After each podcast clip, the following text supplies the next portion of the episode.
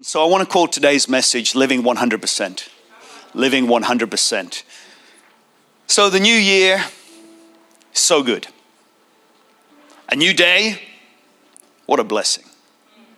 But a new decade, how good is that? A new decade, a new year. There's something good about new, a new hairstyle. Some of you this year, you're going to get married going to get a job promotion. But I believe this year is going to be a year of overcoming. Overcoming, overcoming, overcoming. Most people overestimate, overestimate what they can do in one year, but they underestimate what they can do in 10 years. I think for many of you in the room, the truth is your story is filled with twists and turns, ups and downs, highs and lows, and what makes your story incredible is that it's actually not a perfect story. I think that's what we have to accept is that we're on an incredible journey. So I believe let's think about not just a good year, but let's think about an incredible decade. But think about this Israel took 40 years to reach the promised land when it could have only taken 11 days. Good news is for you and I today is the promise land is not a place, it's a person. Jesus is our promised land. And the key verse that I really want to use as a launching for us and for all of us collectively, individually and collectively, is this found in the Gospel of John, chapter 16, verses 33 from the message translation. It says this I have told you all this so that trusting me, you will be unshakable and assured, deeply at peace in this godless world you will continue to experience difficulties, but take heart. I have overcome the world. Take heart. I have overcome the world. Trusting Jesus, unshakable, absolutely assured, deeply at peace in this troubled world.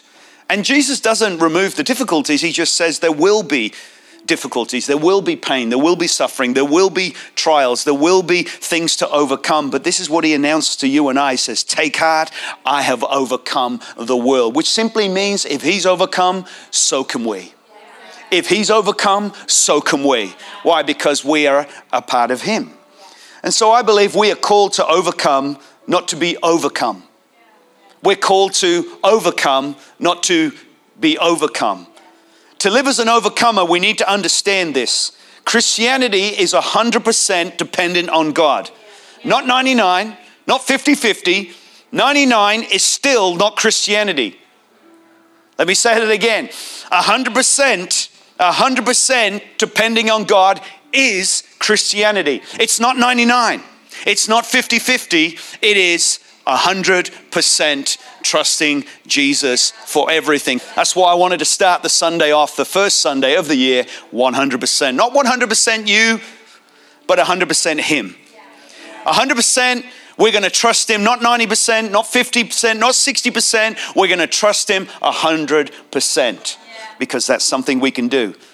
You know, we're familiar with the story Luke's gospel, where Jesus is talking to the tax collectors, those who are away from God, and he's talking to those Pharisees, the teachers of the law, those who are aspiring to be perfect before God. And he mentions something profound to them, and he tells them really one story with three aspects, but many of us would know, and it's the story of the 99 sheep. He leaves them and goes after the one. But there's a great example again. The good shepherd leaves the 99 to find the one. 99 plus 1 is 100, 100%. I honestly encourage you to understand what Christianity is and what it isn't. Christianity is 100% trusting Jesus. 100%, not 99. I believe that when you start to change the number from 100 down to any other number, you start going into religion. And there's no power in religion, but there is incredible power in 100% trusting Jesus. Anybody this year?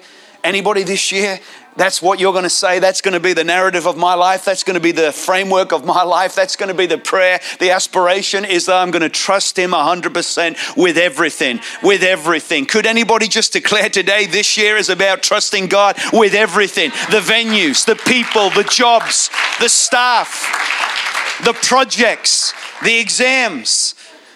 But the Good Shepherd leaves the 99 to find the one. I believe it's God's picture for you and I to understand. It's not about you being 100% perfect. It's about God is 100% perfect and He brings us into that perfection. It's not about us being 100% faithful. It's about Him being 100% faithful and He brings us into the undercovering of that faithfulness. Don't put yourself under pressure when Jesus Himself has put Himself under pressure. This is not performance based Christianity. This is grace, absolutely amazing favor. Christianity is 100% all Him. And He brings us into that amazing space called the grace of God. I believe the key to overcoming is to put the R on the end of overcome. Often we can be overcome. We can be overcome by fear. We can be overcome by circumstances. We can be overcome by debt. We can be overcome by rejection. We can be overcome by mistakes. I think if we read the Bible, there's many times you can read stories of people that were overcome by the enemy. They were overcome by situations and circumstances. Many, many, many people in this room today, maybe the truth is you have been overcome by just the process of getting a visa, uh, uh, learning a new language, or a new relationship, or a failed relationship, whatever it is. But overcome is not really what we are declaring over our lives, is that we are overcoming or we are becoming an overcomer, even though we know that it's possible to be overcome. And so I believe the key to overcoming in 2020 is to put the R back on the end of this word called overcome. Let's go back to it, the word of God. I have told you all of this that trusting me, you will be unshakable, assured, deeply at peace in this godless world. You will continue to experience difficulty, but take heart. I have overcome the world. I have overcome the world. What does that mean for you and I, the child of God, is that we can overcome. You will overcome these fears, these insecurities. Maybe you've lost your confidence, but it's coming back in Jesus' name. Confidence to overcome. But your confidence is not in your own strength, 100% in God. 100% in God. Where does your confidence come from? Because in God, you have a peace that can hold you whenever the storms rage in spite of the fight, in spite of the challenges, in spite of the circumstances. And I honestly believe that that's the Spirit of God. I believe that's the Spirit that we represent. And I honestly believe that's the Spirit that God has given us. So if we put the R back into, instead of being an overcome person, I'm just overwhelmed, overcome by my pressure. I've overcome by the stress. I'm overcome. No, no, forget all of that. Just bring God into the narrative. Bring God back into your future. Bring God into the very center of who you are, not just in Sundays, but the center of your job, the center of your relationship, the center of your marriage, the center of everything. In other words, He is central to all that you get to do. And it's amazing how everything that God has invested in the beautiful person of Jesus begins to overflow over to your life. Instead of striving, you're resting. Instead of being overcome, you're overcoming. And so let's remember what the R represents. An overcomer remembers the Lord. So you could say the R represents remembrance. I believe if we're going to overcome this year, we've got to remember the Lord. That might sound so simple, but it's amazing how we can be distracted so quickly where we forget. Now, if you have to remind yourself of something, it's usually because you've forgotten something. We all have little ways of doing things on our phones, reminding us. My wife has the uh, St. Paul's church bells on her phone to remind her, and they're always going off everywhere. Anyone else got that? Download on your phone, remind me, remind me. Church bells everywhere. But listen, listen, the most important thing is if we need reminding, it's because we've forgotten. And I believe if we want to live as overcomers this year, we've got to remind ourselves an overcomer remembers the Lord. Look at Proverbs chapter 3. Have a look at the word here. It says this Remember the Lord in everything you do. Put God first. He will direct you and crown your efforts with success. He will direct you and crown your effort. It makes sense to, if you're going to go for a new job, go to God before you go for a new job. If a new opportunity comes up, at least go to God about this new opportunity. Just because a new venue comes our way doesn't mean that I'm going to say yes to it because I want to go in there. I want to look around. I want to see with the eye of faith. I want to sense is God's presence on this? Is God's presence on? Eh, eh, are we going to grow as a church here? Are we going to see something? I, I, I don't just go in the natural, I go and I want to know is God in this? And so when we're making decisions about the, the future, you know, for what God has put in front of you, for some of you, you have huge responsibility, and there's not hardly any error or room for mistake. If you make a mistake, it's the end of your career. It's the end of. So, because of the higher the responsibility, you find that you can't make mistakes. But the other side of that is that you become a little bit more hesitant. You don't take risks as anymore. Why? Because there's a high consequence if I get it wrong. But I encourage you, anyone in this room, the higher the responsibility, you got to remember the Lord. Don't go into an office meeting without remembering the Lord. Don't go into any project meeting without remembering the Lord. Don't go into anything where you know I've gone to God before I've gone into this meeting. Why? Because He's going to give you the answers, the peace, the direction. It's not going to catch you off guard. When everyone else is caught off guard, you won't be off guard. When everyone is overcome by the news, you won't be overcome. Why? Because you're an insider to the things of God, unshakable. It doesn't mean that you are a hardcore, solid person, a superhero. No, 100% Jesus, 100% trusting Him. Though we are earthen vessels, He has put a very precious, precious He has put something very precious on the inside of us. We know of our frailty, we know our vulnerabilities, we know our weaknesses, but this is not about our weaknesses. This is about God's incredible faithfulness. So, listen what it says. It says, He will direct you, He will crown your efforts with success. Don't be conceited, sure of your own wisdom. Instead, trust and reverence the Lord and turn back and, and turn your back on evil. When you do that, you will experience renewed health and vitality. Honor the Lord by giving him the first part of all your income, and he will fill your barns with wheat, barley, overflow your wine vats with the finest of wines. I just think that's fantastic. The second thing I believe an overcomer is an overcomer chooses to keep rejoicing. Philippians chapter 4, verse 4. Many of you would know this, but it says get this Rejoice in the Lord. Rejoice in the Lord well, the truth is, it's more like rejoice in the Lord sometimes. That's real for all of us. Why? Because we're human beings. But we're going to do the first part, and that is we're going to keep remembering the Lord. And when you remember the Lord, rejoicing is not too far away. You cannot help but remember His faithfulness, remember His promises, remember His goodness. I'm telling you, rejoicing literally piggybacks on this thing called remembering. You cannot remember and not rejoice. And so this year, remember what God has said through His word to you. Remember the promises He's made to each and every one of us. I will never leave you, I will never forsake you. You've got to remember what the house of God gives it's holistic, spirit, soul, and body. And I believe we can rejoice. Philippians chapter 4 says, Rejoice in the Lord, always. Let me say it again. How many of us need to hear it again and again and again? Let me say it again. Rejoice. Let people see that you are unselfish and considerate in all you do. Remember that the Lord is coming soon. And God's word says, don't worry about anything. Pray about everything. Tell God your needs. Don't forget to thank Him for the answers. If you do this, you will experience God's peace. This word peace is incredible. It literally means God's benediction. You will experience God's benediction. The benediction is the promise of God spoken and declared over your life. When we choose to bring these needs to God and we thank Him for the answers, God is benedicting. He is speaking and declaring all that he is and all that he has over your life. That's what that word peace it means shalom, but the reference here in the Greek literally is God's benediction. You can experience the declaration of God speaking over you when you go to Him with every detail.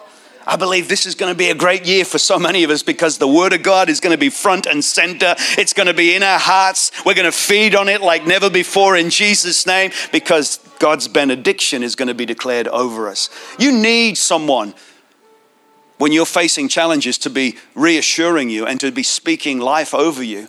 And I think that just strengthens all of us, which is far more wonderful than the human mind can understand. This benediction, this peace, will keep your thoughts and your hearts calm as, and at rest as you trust Jesus Christ. And now, as I close this letter, let me say one more thing. Fix your thoughts on what is true and good and right.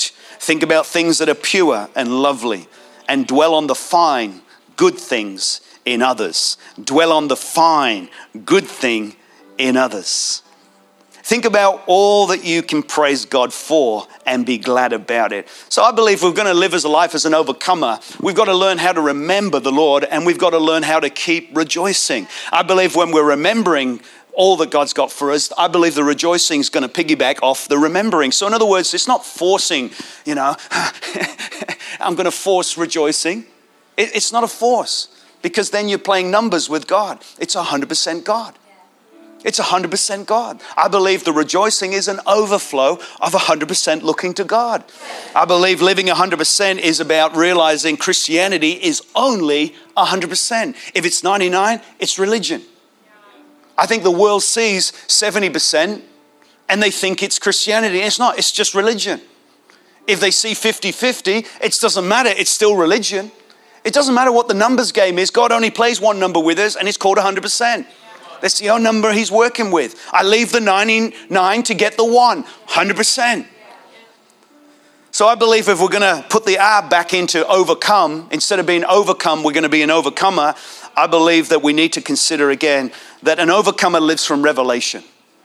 Revelation means something revealed and I understand it. Something's been revealed to me and I understand it. 2 Timothy chapter 1 verse 9 to 10. We can only keep on going, after all, by the power of God.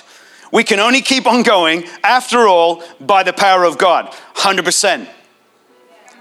You think about what's going to keep you going this year the challenges, the obstacles, the disappointments, the setbacks, the misunderstandings. Someone said something and you let them steal your confidence. But we have to accept sometimes that God is leading us into the new. He will never bring us back to the old. If you're going to learn to live as an overcomer, you've got to bring the R back into overcome. I was overcome, but I had to turn and turn the R back up into that whole sentence. And I believe that's what brought me back is that I had to lean from a revelation. Second Timothy says this, we can only keep on going after all by the power of God who first saved us, then called us to his holy work. Listen to that. First saved us and called us to his holy work. So we are saved and we are saved and we are saved and we got to start living called. Some of you in the room, you're saved, but you haven't figured out calling. And calling will always outweigh comfort. You're choosing comfort, but you know that you're called, and so you'll never be really satisfied in comfort. Why? Because while you're in comfort, you're like, oh, I'm so irritable. Why? are You're so comfortable. Yeah, but I'm irritated. Why? Because the call of God is on your life. Then the call of God will make you uncomfortable when you're trying to enjoy comfort. It's not that you're a grumpy pants, it's just that the call of God is on your life.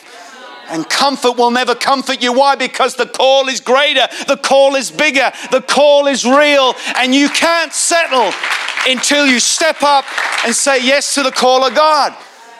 New churches inside of people in this room, new businesses, new opportunities, new projects to bless this city, to bless the nation you're from, and to bless the nations you're called to.